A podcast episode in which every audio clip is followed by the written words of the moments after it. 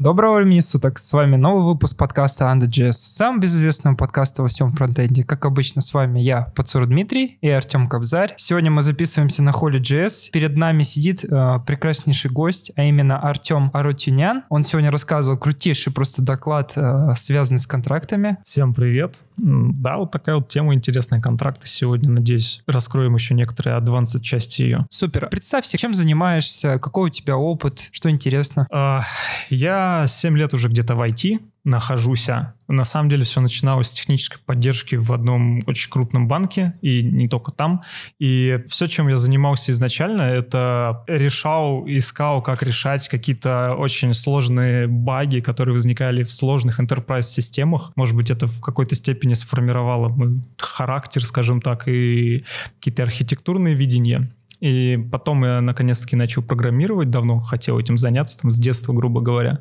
И вот уже три года делаю веб. Так получилось, что меня побросало по многим-многим разным проектам, делал там несколько э, систем электронного документа оборота, интернет-банки, фрилансил по мелочи, всякие как-то делал там магазин небольшой, интернет и вот всякое такое. Много чего, короче, повидал. Писал на Flow, сейчас на TS, очень хорошо знаю JS. Вот такая история. Ну, как говорится, если флоу видал, значит, жизнь повидал. А первый вопрос касательно твоего open source. У тебя есть проект Reatom, детерминированный state manager. Какую задачу ты решал? И дай какие-то инсайды, что за проект? Ну, спасибо, что спросил.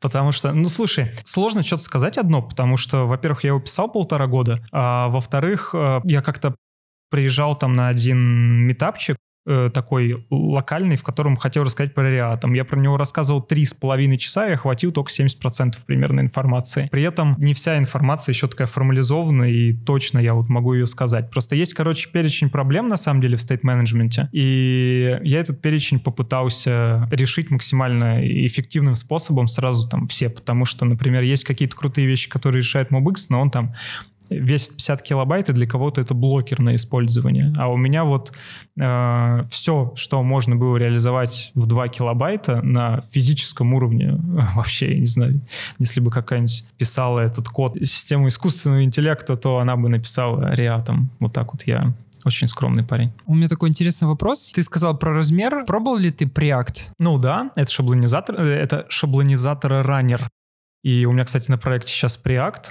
Прикольная штука, все нормально, только вот сейчас, когда мы записываемся, у них дифтузов нету от слова совсем, потому что они выпустили новую версию, она несовместима со старыми там редак, реактовскими дифтузами. А в остальном вообще никакой разницы от реакта не ощущаю.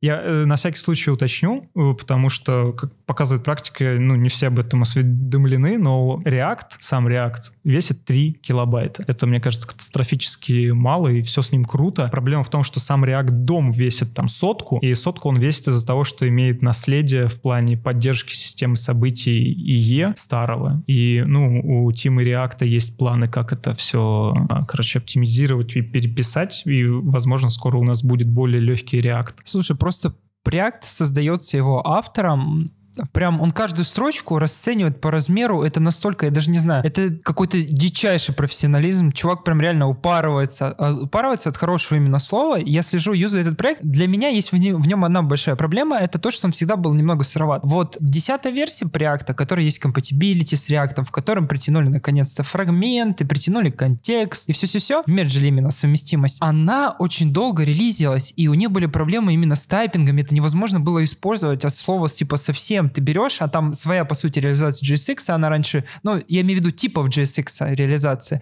и она раньше экспозилась просто публично, но так как люди могли использовать проекты и React, и Preact, а типы, они, по сути, перебивали друг друга в глобальном скопе, произошел капец, когда они спрятали эти типы, не знаю, застал ты такой момент или нет, все это, короче, взорвалось, они спрятали в namespace, и я ничего не мог сделать с TypeScript, потому что ребята и не в релиз не идут, и не из релиза не идут, но ребята без Preact прям круто. Такой вопрос, вопрос касательно стейт-менеджеров. Я думаю, ты все стейт-менеджеры смотрел. Но если рассматривать именно по размеру, а, Андрей Ситник а, делает проект, который называется Storion, который не является стейт менеджером а по сути, как назвать, нечто хранилка с event-митером. Угу. Ну, вообще сложно сказать, что такое стейт менеджер в принципе, конечно. Мы там пытались как-то дать определение. Я говорю, что это реактивная клиентская база данных.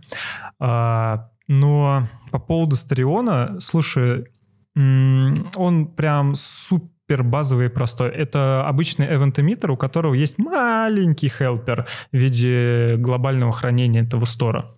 А проблема главная и ключевая, которую решил Redux, в отличие от предварительных ну, как тех, которые были перед ним флакс имплементации стора заключается в ромбовидных зависимостях.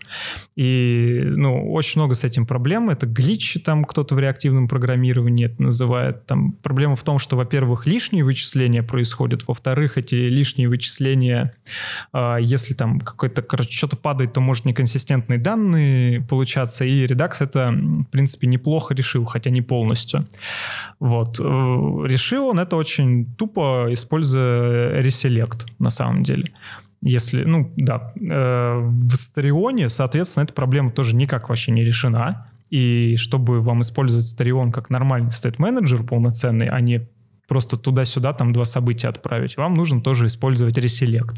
Соответственно, ну, как бы и там уже особо не то, чтобы круто получается. То есть там, там все равно нужно, короче, за этим всем следить. То есть, короче, компьютер дата какие-то, вот просто передать данные можно, а сделать какой-то компьютер, это надо вот реселект брать. Ну и плюс Старион, он он очень простой, но, короче, он э, с, с ним большое приложение особо не построишь, либо это будет как костыли. Ну, то есть, я не знаю, типизировать там те же хендлеры этого Стариона тоже такое себе удовольствие, потому что там опишка на строках.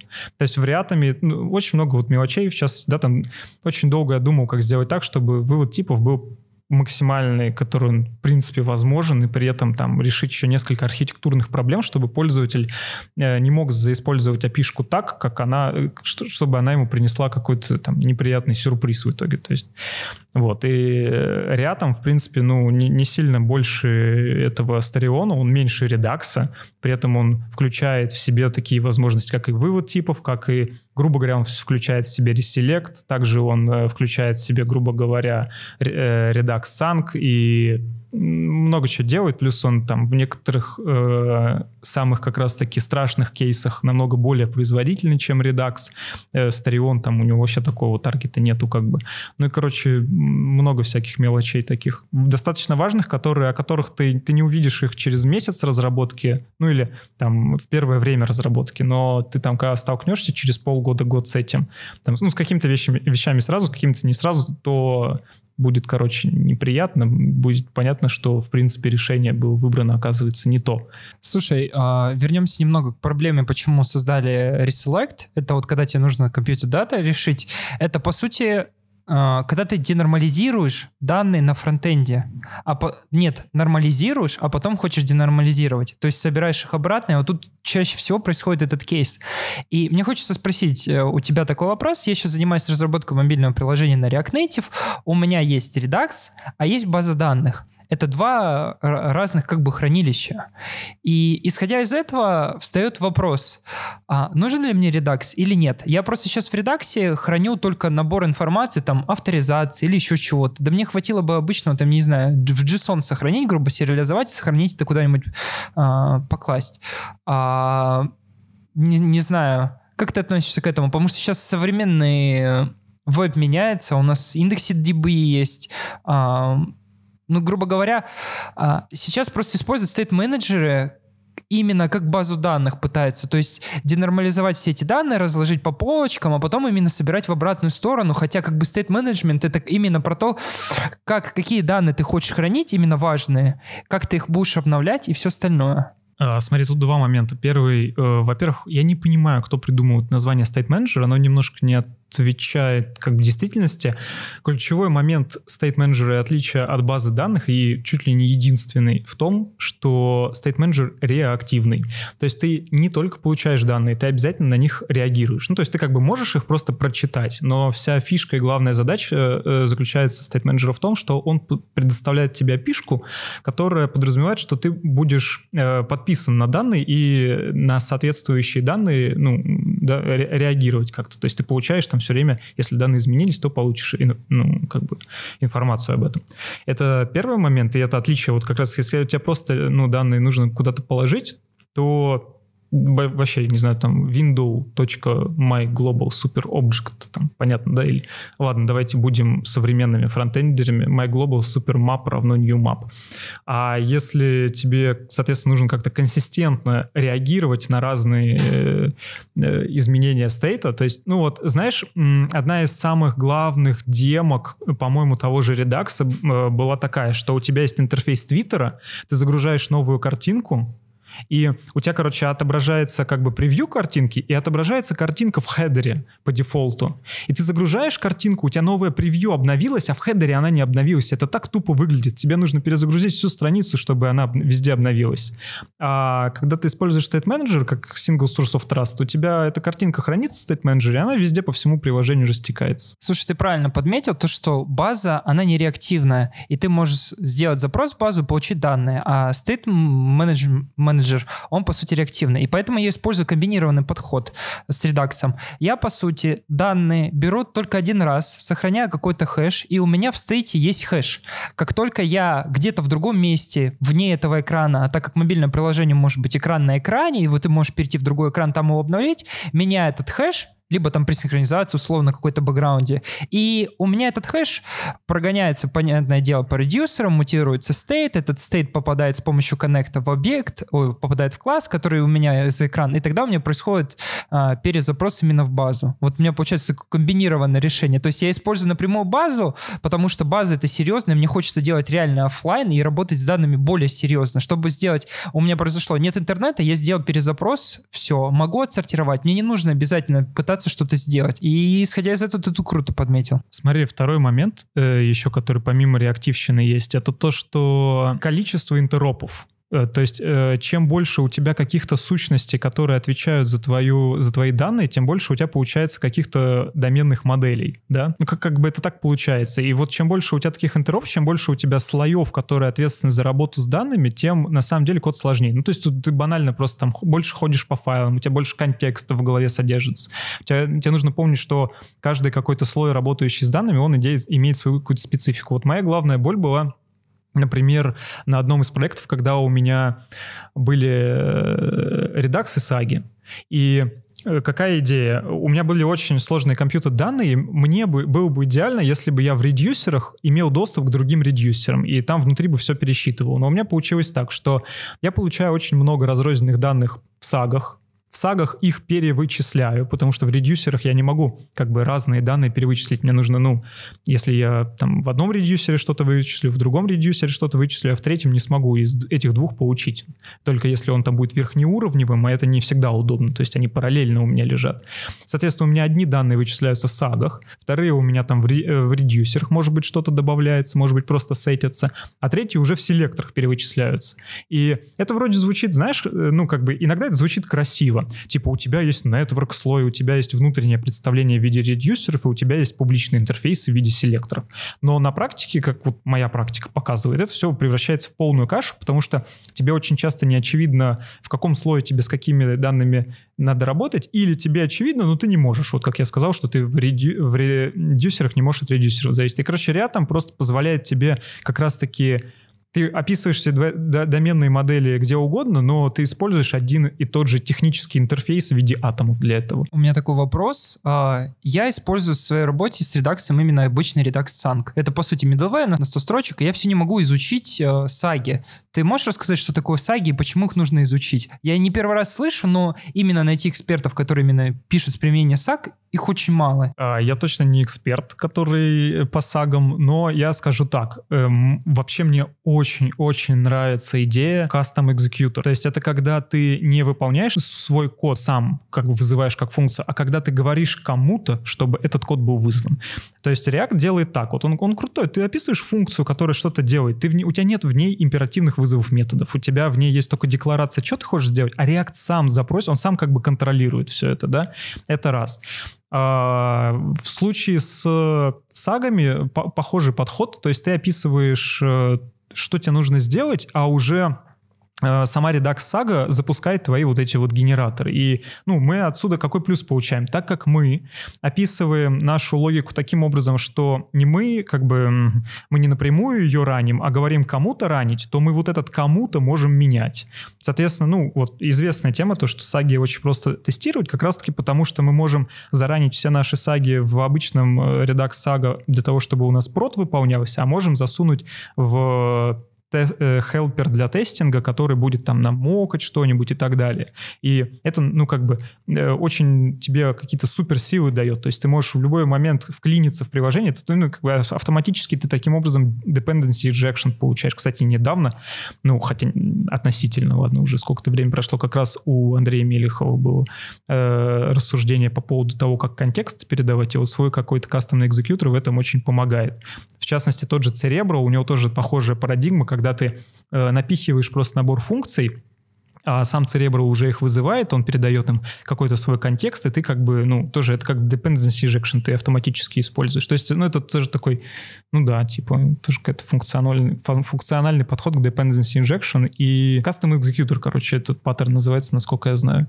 Он просто дает тебе суперсилу. Вот мы и подошли к тому, что я хотел, функциональному программированию. На самом деле, вот ты будешь на холле рассказывать про контрактное программирование. Давай начнем с того, что расскажи, пожалуйста, почему Почему тебе не хватает рантайма э, в TypeScript и в других статических типизаторах? А, слушай, система типизации это отдельный язык. Это не язык может быть программирования, хотя тот же TypeScript Turing полный, но это язык, который помимо того, что имеет свою какую-то достаточно особенную спецификацию, иногда совсем неоднозначное, как бы неочевидное поведение, а помимо этого он еще имеет какие-то ограничения, потому что ну, всегда язык описания типов, по крайней мере вот в нашем там э, начале века, имеет перечень ограничений для того, чтобы работать быстро. То есть э, всегда, ну, ну, часто в это упираемся. То есть, чтобы мочь валидировать э, э, все эти вещи, они должны быть достаточно верхнеуровневыми. Ты как бы не всегда можешь описать какие-то очень точечные значения. Ну, то есть, как бы тут завтипы немного не то, э, но тоже такая есть параллель. Хотя мне вот говорили, что в завтипах, которые могут как раз-таки с любыми значениями работать, то, что они недостаточно производительные сейчас, потому что просто на это нет упора, и типа в теории можно сделать их производительными. Но как бы идея в том, что все равно проще, да, то есть TypeScript, он, ну, как бы не родился сразу готовый и идеальный, да, то есть он там эволюционирует, эволюционирует в целое долгое, долгое время. Вот я не, не, да, не буду давать оценку, насколько хорошо он эволюционирует, но смысл в том, что он ограничен. И есть целый перечень вещей, которые он там, делать не может. Он достаточно базовые вещи может делать, и, ну, как бы базовые... Вот мне очень понравился, очень понравился, мне рассказали пример, прям э, под мой доклад, э, как можно использовать refinement типы. То есть это какие-то уточня... Это типы, которые имеют, например, одну и ту же структуру, Э, и, может быть, даже там один и тот же класс и ну, прототип там в случае JavaScript, но при этом они относятся к разным ментальным моделям. А ребята из Яндекс.Карт, имеют несколько систем координат у себя там под капотом, но при этом у них э, описание этих координат, оно абсолютно идентично везде, то есть это просто x, y, и, э, которые намберы содержат, да, то есть они, это, ну, э, абсолютно одна и та же вещь, но при этом она разные координаты в разных доменных областях работ, в разных координатных сетках, и нужно как-то это разграничивать. Вот там именованные типы, бренды типы, и там, а, это как пересекаются вещи refinement типа, они позволяют как раз-таки это все сделать так, чтобы на уровне статической типизации проверить и гарантировать, что ты не работаешь в одной системе координат с координаторами, координатами из другой системы типа. И переходя к следующему вопросу, ты писал свой, э, свой инструмент для того, чтобы работать с контрактами. Э, и тут на днях ты сказал, что ты его забросил. Расскажи, пожалуйста, как ты его делал для начала и почему ты забросил? Потому что это тоже хорошая история того, как инструменты, я не знаю, сгорают, как феникс. Как инструменты не появляются на свет. Ну, две причины, причем одна причина грустная, а вторая на самом деле позитивная. Ну, такая смешная. Э, первая причина — это сложно, оказывается. То есть есть я там, когда на это со стороны посмотрел, подумал, что вроде бы не сложно. Начал делать, сделал, думаю, о, класс, как просто, у меня тут, значит, в пол килобайта вообще все вмещается, кода-то не особо много. А потом понял, что есть э, такой огромный перечень edge-кейсов, с которыми я просто не хочу бороться, ну, просто у меня сразу руки опустились. Реально, это ну, я такой немножко идеалист, есть вот это реально проблема моя. И я понял, что я просто, я, ну, я знаю все эти edge-кейсы, ну, не все, точнее, а уже перечень какой-то. Я понимаю, что их очень сложно будет обрабатывать. И э, как бы сделать это очень хорошо, в плане, на самом деле, очень часто хорошо упирается в красивые API внешней публичной библиотеки. Сделать это очень хорошо, сделать, ну, нужно прям потратить очень много мысли топлива, и это на реатами еще понял. Вот. И как-то у меня начали руки опускаться, а потом я такой подумал, что-то подумал, что-то мне там потребовалось. У меня библиотека Runtypes уже в проде использовалась. Я зашел в, нее, в ее исходный код почитать. И оказалось, что в ней куча фич, которые тупо не документированы, короче. Их просто нету в документации. Я такой, вау, так это что, что мне нужно было? Оказывается, зачем я тут все придумываю? Там есть уже и брендированные типы, и а, что-то там не типизировано, по-моему, этот сейчас а, скажу, интерсект там не, типизи, не документирован, точнее, и там еще перечень вещей, которые были, ну, тупо э, не документированы, хотя существовали. И, ну, меня это как-то расслабило, и, то есть мне какой-то базовый функционал от этой библиотеки я уже получил, поэтому плюс я ее, ну, в принципе, поинспектировал, понял, что она на самом деле неплохая, неплохо написана, там человек тоже вложил очень много сил в это, и я ей как бы, ну, доверился просто, и пока что отложил. Вот. Мне все еще хочется очень много всего реализовать и сделать, и я вижу, что можно получить очень крутой бизнес-value, э, если это все сделать, но как бы пока что это все на исключительном позитиве, мне это как бы некому продать, поэтому я, к сожалению, не буду это делать.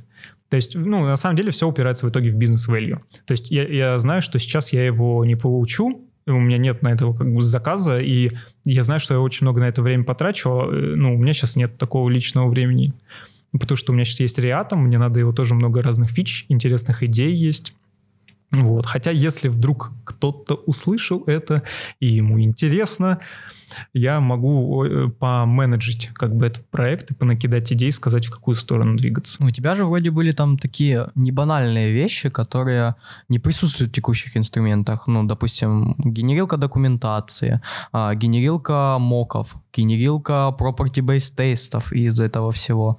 То есть э, вроде как, э, опять-таки, для бизнеса, мне кажется, ну, может, документация не так очевидно важна, но просто за просто так получить вот моки и тесты с этими моками, это довольно большой бизнес-value. Ну, вот мне это сейчас не надо. У меня сейчас, например, э, в моем текущем проекте GraphQL, и у меня уже там, ну, сильно. Плюс там такая стадия проекта, что мы тесты сейчас пока вообще не пишем, там, полупрототип. Ну, как бы это сейчас просто не актуально для меня. То есть мне, я, я буду писать это, и мне самое, ну вот как это называется, докфудинг, да, когда нужно не просто же функционал писать, нужно его сразу испытывать на чем-то. Я вот Reatom начал в проде использовать, у меня там столько хелперов крутых родилось. Я подумал, ого, там что-то я понял, что я могу очень круто решать, что-то я понял, что я как раз-таки не могу решать, и нужно его дописывать именно само ядро. И это все рождается именно при продуктовом использовании, а просто так вот сидеть в теории, все это расписывать, ну это очень... То есть это получается, тебе нужно еще, смотри, придумать... Ты, то есть помимо того, что тебе нужно выделить время, ресурсы, силы на то, чтобы писать библиотеку, тебе нужно еще выделить все то же самое на какой-то пет-проект, на котором ты будешь это все тестировать. Ну то есть это... Э, короче, я э, женатый человек. Да, по поводу GraphQL, ты вот упомянул, интересно, а, вот а, ты GraphQL типы, которые внутри вот твоего проекта, ты их тоже генеришь с рантайм типами или это обычные статические типы? Так, сейчас буду ругать GraphQL. Короче, Apollo просто дикий монополист. Я думал, что с GraphQL все круто. И мне мой сетевой так тоже говорил. А потом я, короче, пришел во фронтенд с GraphQL, начал э, искать либо, которые мне помогут описывать, ну, работать хорошо с GraphQL мои внутренние домены модели, а не в там, хуках и реактовских компонентах, и понял, что оказывается всяких интеграций намного-намного меньше. И, ну вот, короче, я потратил чуть ли не неделю на то, чтобы настроить просто работу с GraphQL во фронте. Звучит как безумие какого-то, но оказалось, что э, самая популярная, скажем так, библиотека, которая работает с GraphQL не э, через React, это GraphQL Request, и она с где-то октября месяца не поддерживается. То есть она уже год, ровно год не поддерживается, реально. Там просто, ну, ты- просто висят issues, pull request, issues типа yo, дай мне maintain над э, этим проектом, я буду, типа, его review ить и так далее, двигать. Он такой, ну, мейнтейнер отвечает, напиши мне в Slack, и, ну, и все, не знаю, я, и нету, короче, дальше. И э, только на этой библиотеке, что самое смешное, пару месяцев назад, то есть она уже год не поддерживается, пару месяцев назад над ней появился генератор, который, ну, как бы м, интегрируется с этой либой и с этими скверями, стати... ну, как бы, да, э, с GraphQL кверями, и генерирует тебе типизированные а, функции реквесты, которые ты не только просто вызываешь, но у тебя из них типы автоматически полностью выводятся. Но это, короче, еще документация к э, GraphQL код гену, она вообще какая-то куция, там что-то написано, что-то там написано, что она может, и совсем не написано, что она не может. А не может, она оказывается многое. Вот, и ну, это было тяжело. У меня почти неделя на это ушла, чтобы все настроить, хотя казалось бы.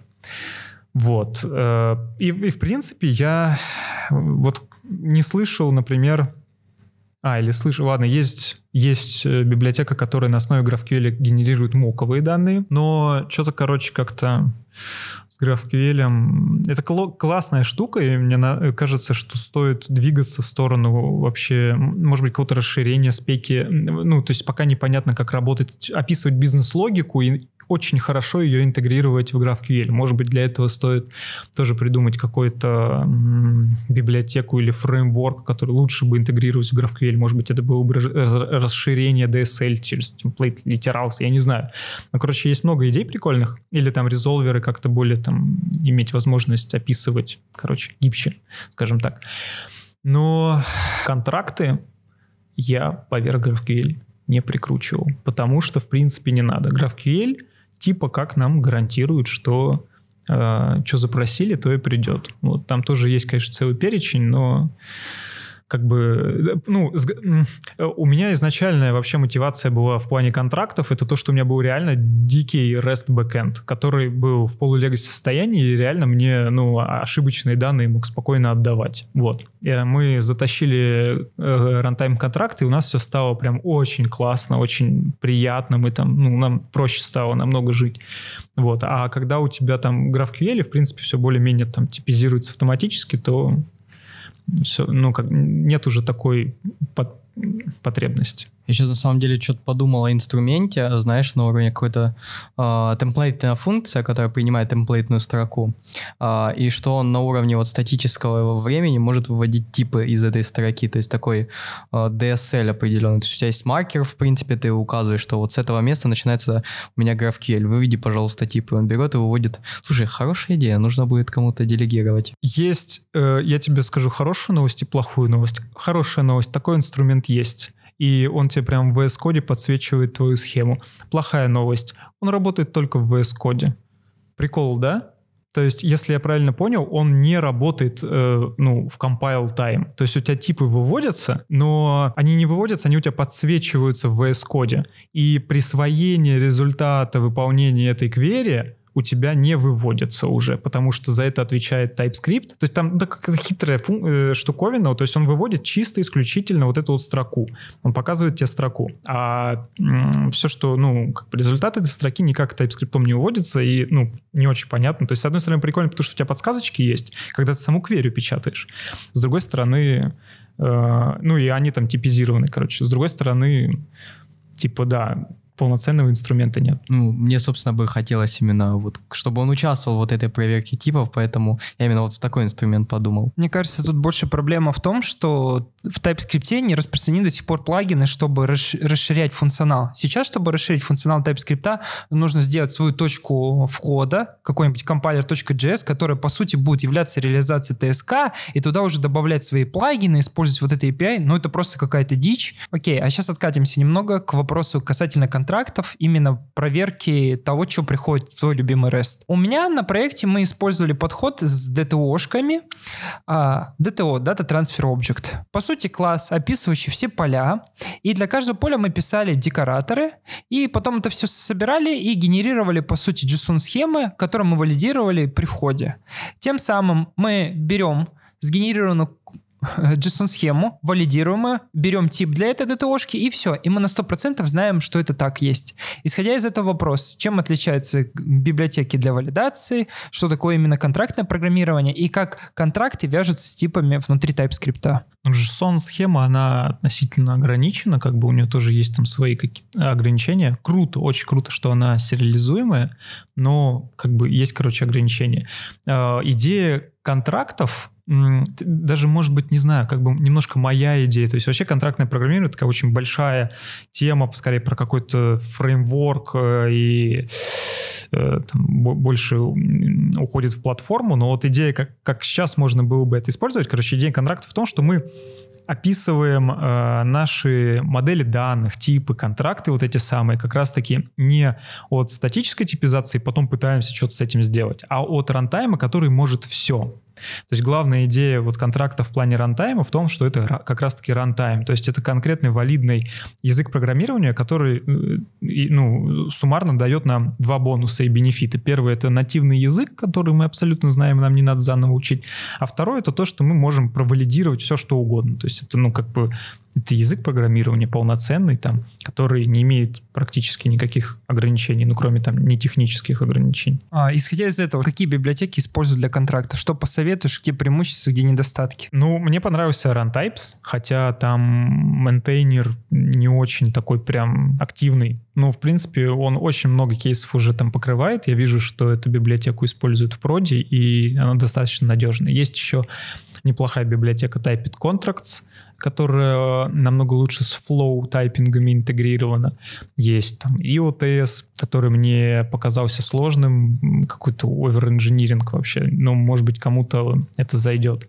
Есть еще интересная библиотека Superstruct, и у нее, насколько я понимаю, вот такой есть интересный момент — который в Runtypes, кстати, главный минус. Если у вас очень сложная схема какая-то, то есть у вас объект в объекте, в объекте, объект в объекте, что-то там вон туда-туда, и у вас какой-то тип внутренний не провалидирован, у вас не будет красивого стак-трейса, описанного вот этой вот, ну, как бы как, ошибка, которая выбросится э, рантайм проверкой, э, там будет не очень красивый стак трейс. То есть там будет ошибка не то, что ошиб... вот как TypeScript иногда красиво подсвечивает, там, конечно, много текста, но зато ты точно все понимаешь, что вот у тебя ошибка именно вот в каком-то внутреннем объекте, вот именно вот тут вот конкретно какое-то, ну, что-то не свалидировалось. А Runtypes иногда выбрасывает, типа, э, там, неправильный тип в объекте, и все. И, ну, это сложно. А вот, например, библиотека Superstruct, она вроде бы, насколько я понял, ну, там это написано в мотивации, я сейчас не проверял, она именно очень красивый тебе принт ошибки делает именно в рантайме. По поводу библиотеки IOTS, насколько я знаю, она миксуется с FPT, с функциональщиной. Теперь это, наверное, мой будет любимый вопрос. Я буду всех спрашивать про функциональное программирование, пока сам не освою его. Пробовал? Что посоветуешь? Ну, а что значит пробовал? То есть я э, заходил в репозиторий Fantasyland, посмотрел на страшную картинку, думаю, да ну и вы ушел, короче. Вот так вот я пробовал функциональное программирование. Ну, как бы что значит функция? Ну, то есть, не знаю, я просто стараюсь то есть я говорю, вот Custom Executor — это идея из функционального программирования полностью, да. А, при этом ну, мне, мне, например, не нравится писать... Вот был как-то холивар там тоже. Ну, короче, функциональное программирование, например, часто э, ассоциируется и вот как-то коррелируется с, там, не знаю... Э, э, ты, короче, все функции засовываешь, и в этом есть два проблемы. Во-первых, я вижу часто код, который типа, ну ты прикинь, смотри, функциональщину я написал, а там просто тупо несколько маппингов подряд, когда ты это мог все в одном фарыфе, ну, фарыче сделать и описать. То есть, ну, производительность от этого страдает, от этой функциональщины. И эта проблема такая как-то, как бы, ну, то есть это не то, что проблема конкретно функционального подхода, но вот так вот оно почему-то работает. То есть люди не до конца понимают, видимо, как это использовать, понимаешь? То есть, э, ну, покажи мне, э, попробуй посчитать людей, которые знают, что такое трансдюсер, и не только знают, а по попробуй покажи людей, которые могут тебе объяснить нормально, что такое трансдюсер. Ну, то есть единицы, ну, по моей практике. Хотя, казалось бы, то есть это очень простая как бы концепция функциональщины. А без нее никуда, ты без нее не сделаешь ленивый обход массива. И, ну, как-то вот так вот. Короче, просто все с умом. Так, я, значит, все-таки немножко ворвусь, потому что, ну, первый момент... Кстати, забавно, вот э, ты пошел на Фэнтезиленд и ушел, а я пришел, остался, и вот я здесь. Вот. А второй момент, что у нас э, не только вот э, трансдюсеры есть. Первое, опять-таки, трансдюсеры это, ну, это не в принципе функциональном программировании, это такой хак вокруг вот э, э, именно использования фолдов или reduce, ну, сверток, собственно, э, что у нас есть, чтобы вот э, делать обход за один раз. Но я все-таки скажу, в нормальных языках там этот обход делается один раз, потому что у нас там есть обычно либо какие-то вот методы, которые это все сами делают, либо, ну, если Haskell... Либо умный компилятор. А, нет, либо там в юзерленде реализовываются нормальные итераторы. То есть мое предложение, которое я упоминал вот в первом выпуске, упоминал его реализацию, там ты просто к итераторам добавляешь определенные методы, которые у тебя создают новые итераторы, и по сути у тебя в итоге вот, вот этот а, метод, ну, короче, собственно, та часть, которая отвечает за итерацию, когда ты вызовешь в конце там exec или collect, она пройдет по коллекции всего лишь один раз, потому что у тебя просто итератор. Просто там итератор, он будет состоять из нескольких uh, iterate, не iterable объектов, а, собственно, iterable объект будет состоять из нескольких итераторов вложенных.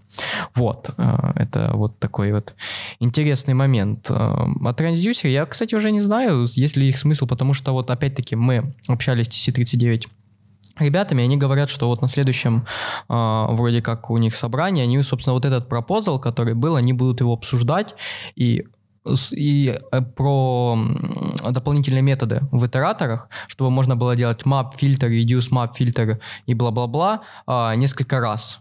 То есть ты их складируешь, это будет все равно одна итерация э, за все это время.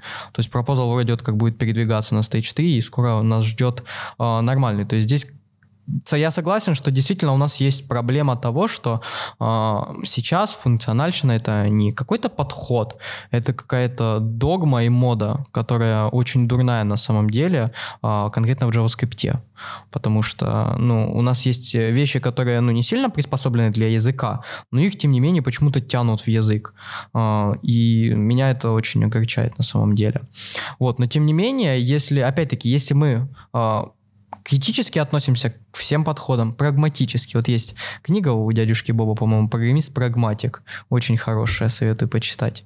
А, вот если мы будем прагматически относиться вот а, к этим вещам, мы просто будем миксовать разные подходы и использовать то, что нам нужно конкретно в этом проекте, конкретно в этой ситуации, и конкретно можно реализовать в этом языке. И не тянуть сраный Switch Expression в Java и в C-Sharp. Я все. А, ходят слухи тут, нашептали мне, а, о том, что ты знаешь о такой проблеме, когда ты используешь контракт, и этот контракт выводит тебе какой-то тип. И благодаря этому зависимому типу проверки в runtime е становятся ненужными. Что ты можешь рассказать? Ну, да, вот то есть вообще главная идея, мысль, которую я бы хотел бы донести, это то, что есть очень много крутых вещей, которые мы можем использовать уже сейчас. У них есть перечень каких-то trade-off ов, но с этими trade-off ами можно бороться на самом деле. То есть, в частности, а, если мы описываем наши рантайм проверки каким-то образом. Вообще, ну вот у меня такая идея есть, то что э, мне не хочется использовать дополнительный синтаксис для описания типов, в плане, да, там, того же TypeScript, мне бы хотелось использовать чисто вот эти, мне как-то, не знаю, мне кажется, эти валидаторы, э, там, контракты, которые я описываю с помощью этих библиотек, более какими-то нативными и приятными, потому что я их описываю с помощью JavaScript. То есть я могу в любой момент провалиться в этот код и понять, что там происходит. И ну, для меня JavaScript более, не знаю, просто понятный, чем э, какие-то сложные там TypeScript э, типы, как бы калькуляции, ну, как это, вычисляемые типы. Хотя, казалось бы, я, ну, TypeScript достаточно хорошо знаю, знаю кучу его edge-кейсов, но все равно иногда его сложно понимать. То есть, в принципе, у TypeScript у него же м, даже парадигма, ну, как вообще у аннотации типов, у них flow исполнения, он не такой как бы классический, как у просто у обычного э, языка программирования, да, то есть ты не можешь на самом деле сказать, что generic функция это фабрика по производству типов, да, то есть это что-то, это более сложная сущность, которая имеет свою как бы специфику и flow исполнения, то есть и как бы в это все вникать, ну, не знаю, по своему опыту тяжело. Я вижу, смотрю на людей, и я вижу, что им тоже тяжело в это вникать. А, а в код проще вникать, потому что он более какой-то, может быть, императивный и, не знаю, ну, видимо, понятный. Вот как-то так. Вот. И хочется описывать вообще все на контрактах, потому что коды выходят примерно так же, а результата даже больше получается. Но тут появляется соответствующая проблема, то, что у нас есть лишние рантайм проверки избыточные, когда у нас, например, код уже проверился где-то э, выше, когда у нас данные с, ну, там, с бэкэнда пришли, а потом мы, например, вот как раньше проб-тайпы описывали для компонентов React, то теперь мы там вместо prop type, например, контракты пишем, да, чтобы у нас тоже там все проверялось и так далее. Мне кажется, тут проблема TypeScript, вот если рассматривать любой классический компилятор, главная его задача сгенерировать э, эффективный код. Но вот у TypeScript задача сделать наибольшее количество проверок, повыводить типы и сделать так, чтобы мы не падали в рантайме. Исходя из этого, мне кажется, у всех э, на душе некая обида, что же это не за не настоящий компилятор, который только проверяет, а не пытается сделать не, нечто эффективное который тебе вместо какого-то объекта э, из Янама генерит нечто вроде, э, как он там генерит, он, получается, берет функцию, которая самовызывается, которая вот э, в пустой объект добавляет property через строку. Короче, вот как-то просто возьмите и вот посмотрите, что вам из Enama компилируется. Я прям, чтобы вы понимали, когда вот э, свои итераторы и, э, собственно, монады выгружал в NPM, э, я просто брал, шел руками в результирующий код, чтобы этого вот у меня в результирующем коде не было, и менял его на обычный объект с нормальными property и значениями. Ну, кстати, в новом TypeScript, к счастью, можно использовать синтаксис asConst и, типа, писать объект какой-то, ну, структурку просто, типа, как key-value, да, какой-то статичный, писать sconst, и он там типы прикольно выводит. Правда, это там с 3.5 версии, кажется, появилось.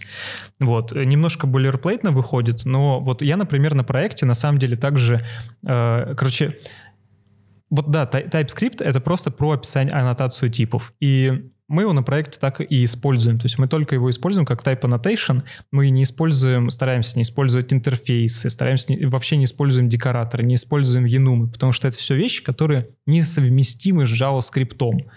И э, вообще, ну, мне было как-то немножко обидно, можно сказать, когда после того, как TypeScript немножко обжегся на импортах, обжегся на дикта- декораторах, обжегся на прайватах, ну, тогда еще нет. Ну, короче, смысл в том, что слово enum — зарегистрированное слово на будущее в стандарте языка э, ECMAScript. И почему TypeScript взял и, и использовал после всей этой истории с э, декораторами и так далее, я не понимаю. То есть он продолжает просто ломать нам. И что он будет делать, если сейчас придет, прилетит при, э, пропосал по Enam в JavaScript, и если его заимплементить? Ну, сколько можно уже? А, насколько, кстати, помню, ну, сейчас все любят транспайлить а, TypeScript с помощью Babel, хотя делаем проверки с помощью TSK. Исходя из этого, хочу дополнить. Насколько я помню, они так и не, Babel так и не сделали поддержку Янамов до сих пор, и это только можно и в TypeScript делать. Пабель, на самом деле, тут еще одна забавная история была. А, я взял, собственно, Babel для Гегеля, для того, чтобы парсить и flow, и TypeScript. Ну, чтобы поддерживать и flow синтаксис, и DTS. Вот, но забавная вещь, что там я заметил, что у меня, когда я пытаюсь э, generic применить к функции, ну, просто указать вот эти вот скобочки, которые больше и меньше, и в них указать тип конкретный, ну, чтобы конкретный тип применился функции. Я не могу это сделать, потому что я получаю синтаксическую ошибку. И тут мне Никола, то есть core contributor в Babel, показал очень забавную вещь, что у них э, вот это поведение очень определяется тем, наличествует ли комментарий э, Э, собака flow вверху. Потому что если ты указываешь собака flow вверху, только тогда он будет это воспринимать нормально. И там есть какой-то флаг, который позволяет тебе не писать везде этот комментарий, а говорить, что везде у нас flow. Это довольно забавно получается тоже такой интересный факт. Я сегодня хотел отправить один пропозал и сел писать плагин для Babel. Я как думал, в, у Babel есть парсер Babylon, И я думаю, ну, как, как я думал, настолько там, наверное, расширяемый API, то, что ты можешь, исходя из плагина, сделать так, чтобы у тебя сик- синтаксис поддерживался внутри Babylon. Но на какому было удивление, что все достаточно просто. Плагин что делает? Он просто включает нужный флаг внутри парсера, и уже в самом парсере есть имплементация до всех фишек. Допустим, вот а, плагин для DoExpression по-настоящему просто включает флаг DoExpression внутри Babylon. И тебе очень интересный вопрос. А чего тебе не хватает в TypeScript, может, в системе типов? Ну, в TypeScript не хватает, там нельзя работать с чарами, нельзя работать с интеджерами, там какими-то простыми числами, нельзя выразить простые числа, системы типизации TypeScript и так далее, и так далее. Это, короче, все называется refinement типы. И вот как я уже приводил пример с э, описанием этих э, координат в разных системах координат. Вот это тоже такие именованные типы. Ну, короче, есть очень много у нас структур, каких-то особенных форматов данных и так далее, и так далее, да, там. Я вот э, в финтехе много работал, там, ну, ты, нельзя перепутать INN и BIG ну, понятно, да, ну, как бы это, то есть, и вот такие вещи хочется, чтобы тебя статический типизатор сразу ру, э, ругал на это, а он не умеет это делать, и, ну, ты в любом случае, тебе приходится в итоге какие-то рантайм проверки писать или просто полагаться на свой код, что на самом деле не очень хорошо, то есть, э, мне нравится идея о том, что все, что как бы может быть оптимизировано, должно быть оптимизировано, а что не может быть оптимизировано, нужно двигаться в ту сторону, что это должно быть оптимизировано. Э, оптимизировано в плане, извиняюсь, автоматизации проверки. И на самом деле я вот просто нашел хак, с помощью которого можно в некоторой степени выразить это refinement типы, то есть создать свой какой-то тип и попросить TypeScript э, сказать ему, что слушай, вот послушай меня, это уникальный тип. Ты не можешь его ни с чем больше скрещивать, только с этим типом. И оказывается, ну, относительно давно уже существует эта техника, она немного костыльная. К счастью, в TypeScript есть э, pull request, который реализует это не костыльно. К несчастью, в pull request, э, в TypeScript есть pull request, и это ни о чем не говорит вообще, когда это вольется.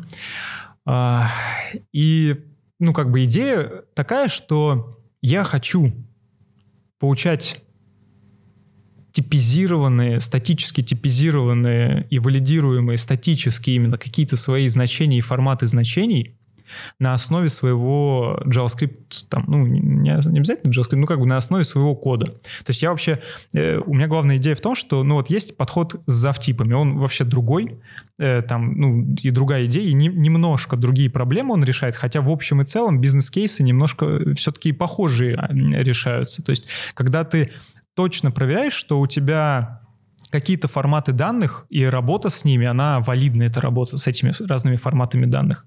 Э, соответственно, это можно делать с помощью завтипов, и это ну, такой немножко отдельный мир. А можно делать э, вот эту бизнес-задачу именно решать с помощью refinement типов. Она решается там менее, может быть, лучше с точки зрения статической типизации, но намного проще с точки зрения описания именно самого кода, потому что мы можем кодом выразить что угодно, а потом просто статический типизатор попросить, слушай, ну ты вот запомни, что вот это то, что мы выразили вот именно этим кодом, оно имеет именно такой тип. И ты этот тип больше как бы ни с чем не ассоциируй.